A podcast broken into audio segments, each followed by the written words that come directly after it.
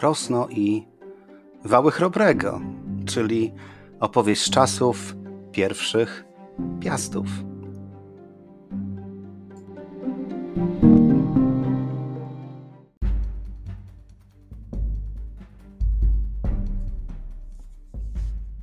Ryszard Kapuściński powiedział kiedyś: Wszak istnieje coś takiego jak zarażenie podróżą, i jest to rodzaj choroby, w gruncie rzeczy nieuleczalnej.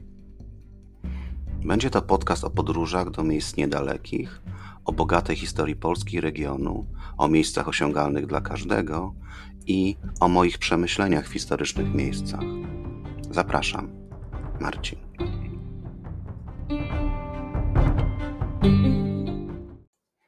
Pośród wielu dolnośląskich zagadek, które ciągle rozwiązują archeologowie i historycy, jedna szczególnie podnieca fantazję. Na południowy zachód od Zielonej Góry, po obu brzegach Bobra, w kierunku na Krosno, ciągnie się linia dziwnych szczątków wałów. Nie jest to pasmo jednolite. Gdzie niegdzie ginie, zniszczone przez czas i uprawę roli. W innych miejscach zaznacza się zaledwie niewielkimi wybrzuszeniami terenu. W innych znów do dziś jeszcze wyraźnie widnieje szeroki na 45 metrów pas trzech równoległych fos i trzech ziemnych nasypów. Dało się ustalić, że niegdyś wały te posiadały łączną długość przeszło 100 kilometrów. Niektórzy u nas zowią je wałami chrobrego. Niesłusznie, aczkolwiek na pewno widziały one wielkiego króla, bo na samej niemaj ich linii leży i ława, przez którą w roku tysięcznym uroczyście wkraczał do Polski, witany przez chrobrego odtąd trzeci. Wały te na pewno są starsze od chrobrego. Nie im też należy się sława, którą cieszyły zasieki tego monarchy, zagradzając wojskom cesarskim drogę w głąb Polski. Niektórzy niemieccy specjaliści utrzymywali, że twórcą wałów był osławiony margrabia Gero. W takim razie miałyby one osłaniać jego podboje od wschodu. Tak pisze Paweł Jasienica w książce Słowiański Rodowód, a wspomniane zasieki Chrobrego to legendarne słupy Bolesława wbite na rzece Soławie, dziś zwanej po niemiecku Zale. Jest to dopływ e, znajdujący się w Turyngii. Musimy przecież pamiętać, że państwo Krobrego w okolicach roku tysiącznego obejmowało Czechy, Morawy, Słowację, Milsko, czyli Łużyce, a także niemiecką Marchnię Miśnieńską, teren leżący w dzisiejszej Saksonii. Pewnym jest, że umocnienia te spowolniły marsz cesarza Henryka II na Gniezno i Poznań w roku 1005, pozwalając polskiemu królowi na przebrukowanie wojsk i, i podobnie 10 lat później umożliwiły Chrobremu i jego synowi, Mieszkowi, nie tylko obronę, ale i skuteczny kontratak.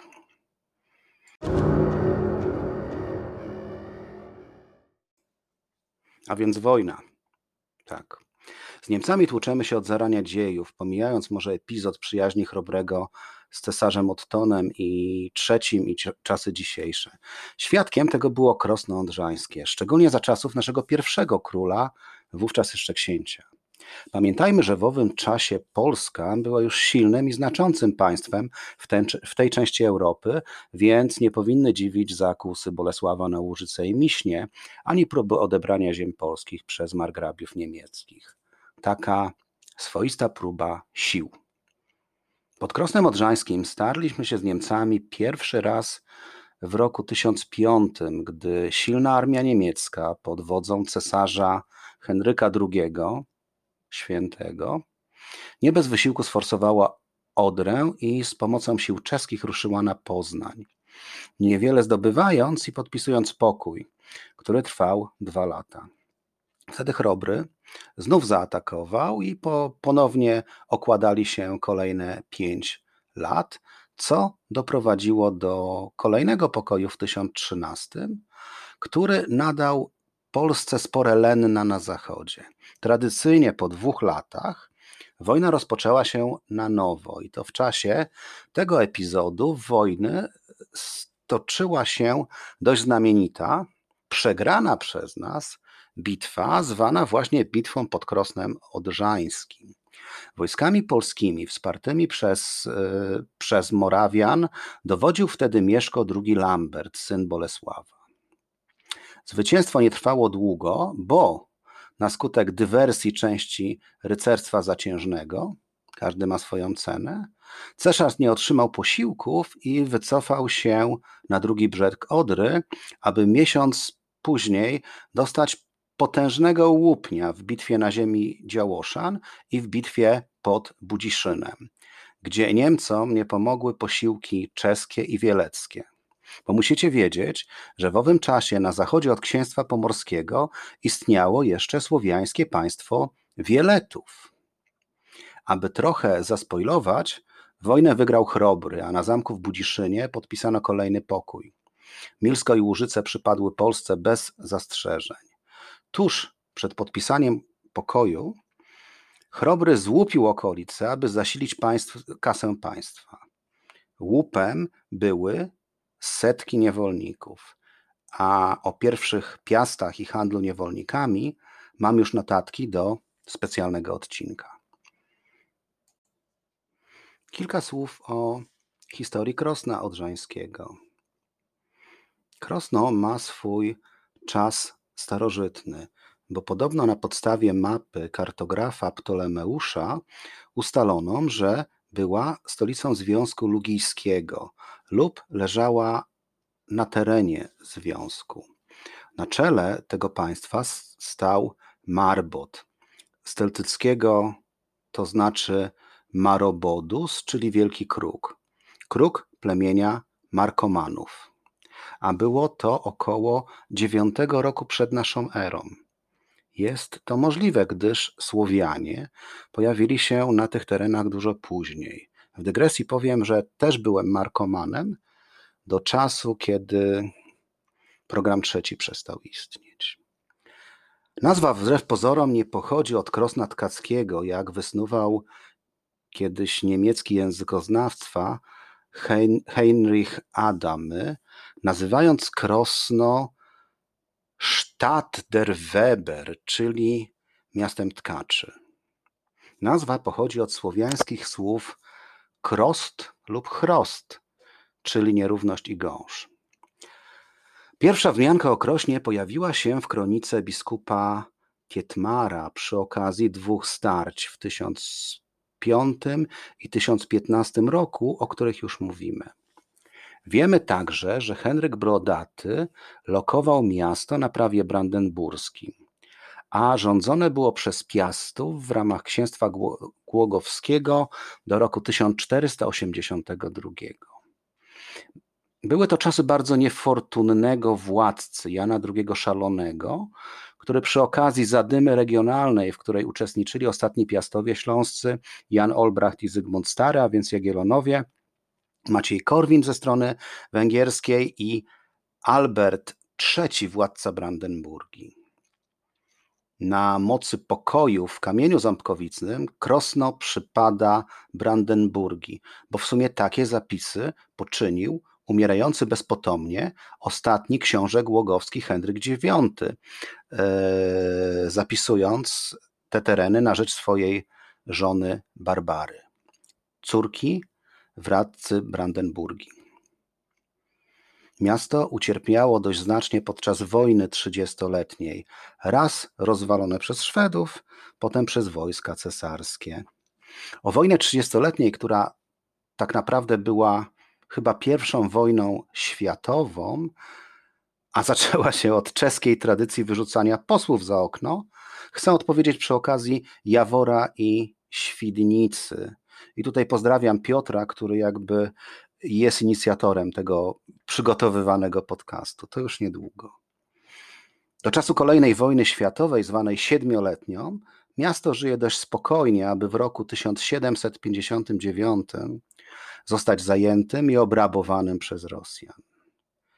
Jeśli idzie o zainteresowanie wojną siedmioletnią, która tak naprawdę trwała lat 26, Znów polecam podcast Miłosza Szymańskiego za rubieżą, odcinek 143. Tam dowiecie się, jak Rosjanie się znaleźli w Prusach i dlaczego je opuścili. Po czasach napoleońskich do czasu dwóch wojen światowych miasto sobie spokojnie żyło, rozwijało się. Niestety w roku 1945 wkraczające wojska sowieckie urządziły mu czarny pogrzeb, niszcząc 70% stanu miasta. Taki los zachodniej Polski.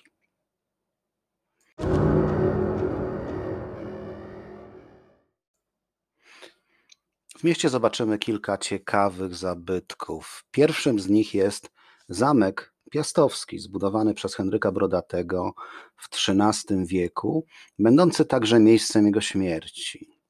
Od XVI wieku zamek pełnił rolę siedziby wdów po elektorach brandenburskich, by za czasów Katarzyny z Brunszwiku zostać przebudowany na renesansową rezydencję.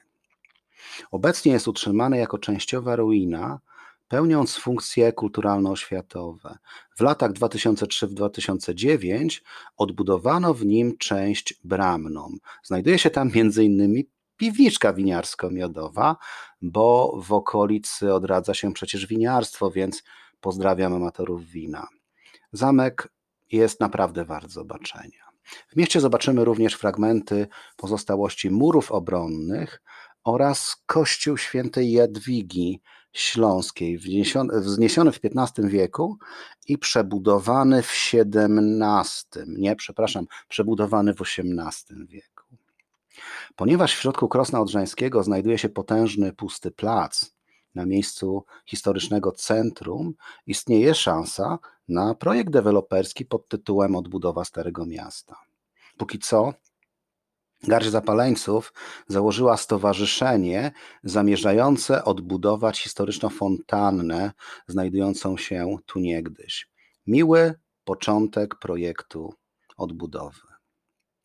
Jest również kilka zabytków czasów nowożytnych, takich jak na przykład most łączący wyspę na Odrze, bo miasto znajduje się na wyspie, z prawym brzegiem miasta, a także przepiękne kamienice przy ulicy Nadodrzańskiej, czy nawet pałace. E, warto się przejechać ulicą Nadodrzańską i zobaczyć, jak piękne to były budowle z, e, z widokiem na, na, moim zdaniem, najpiękniejszą z polskich rzek. Most zbudowano w latach 1903-1905 w miejsce starego z XIX wieku konstrukcji holenderskiej. W okresie Republiki Weimarskiej most zrobiły podwieszone w górnej części dwa czarne heraldyczne orły, nawiązujące do symboliki królewskiej. Podczas II wojny światowej most został zaminowany i wysadzony, i tym razem nie przez Rosjan, tylko przez wycofujący się Wehrmacht. Most odbudowano po wojnie i kiedy już e, zaczął mocno niszczeć, został gruntownie zmodernizowany w roku 1999, tuż po tak zwanej Wielkiej Powodzi. Port w Krośnie Odrzańskim istnieje, ale od pewnego czasu jest regularnie zatapiany. Gdy nie było suszy hydrologicznej, dość częsty widok dla mieszkańców Krosna Odrzańskiego to był zalony port. Woda obecnie sięga do pierwszych schodków na brzegu Odry, zbliża się czasami do ławeczek w części spacerowej. Jest to niestety kolejny zaprzepaszczony port na Odrze, który doskonale funkcjonował przed wojną.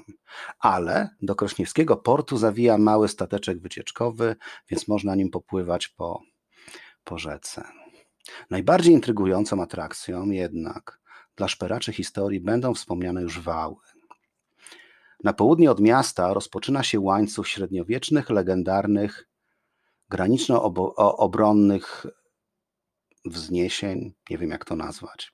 Są tak tak zwane wały śląskie, bo tak nazwał je doktor Ryszard Kiersnowski w 1951 roku. Oczywiście niewłaściwe określenie również jako wały chrobrego, o czym pisał Paweł Jasienica. Ciągną się one od Krosna na przeszło 100 kilometrach wzdłuż środkowego Bobru w kierunku południowo-wschodnim, aż po Mokradła w okolicy wsi Wierzbowa w Borach Dolnośląskich.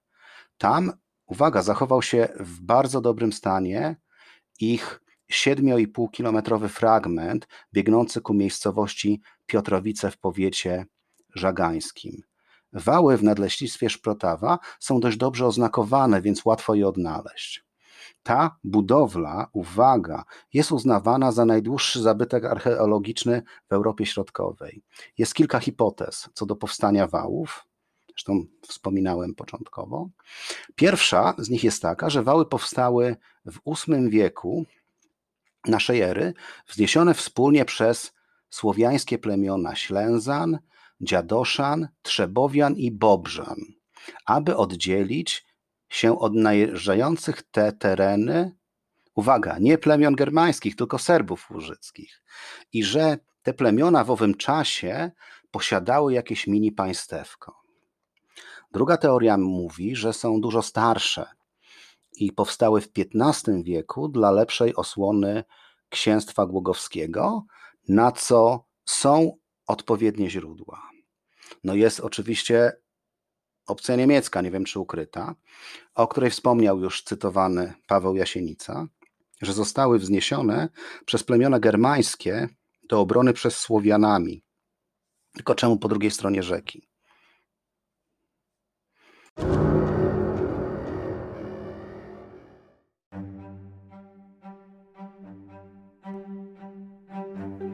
Miłośnikom komiksów przypomnę, że w latach 70. ukazywał się Relax, magazyn opowieści rysunkowych. Obecnie jest wznowiony przez jedno z wydawnictw komiksowych jako trzytomowe wydanie zbiorcze.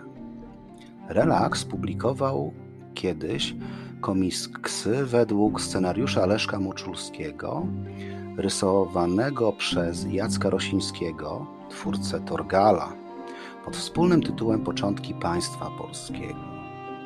Tam znajdziecie odcinek Bolesławowe Słupy, który rozwinie jeden z wątków mojej opowieści. Świetnie narysowane, w te kilka stron możemy wpatrywać się godzinami. Taka była kreska i jest Jacka Rosińskiego. I znów political fiction. Kiedy stanąłem nad Odrą i pomyślałem sobie, jak mogłaby wyglądać Polska, Gdyby Henryk II kolegował się z Chrobrym jako Otton III, gdyby nie było rozbicia dzielnicowego i gdyby polscy władcy zamiast wschód, na wschód oglądali się na zachód. A tym, którzy lubią stare książki w postaci niewymagającej i grafomańskiej na długie zimowe wieczory, polecam książkę Józefa Ignacego Kraszewskiego Bracia z Machswych-Stańcy o historii koronacji księcia Bolesława.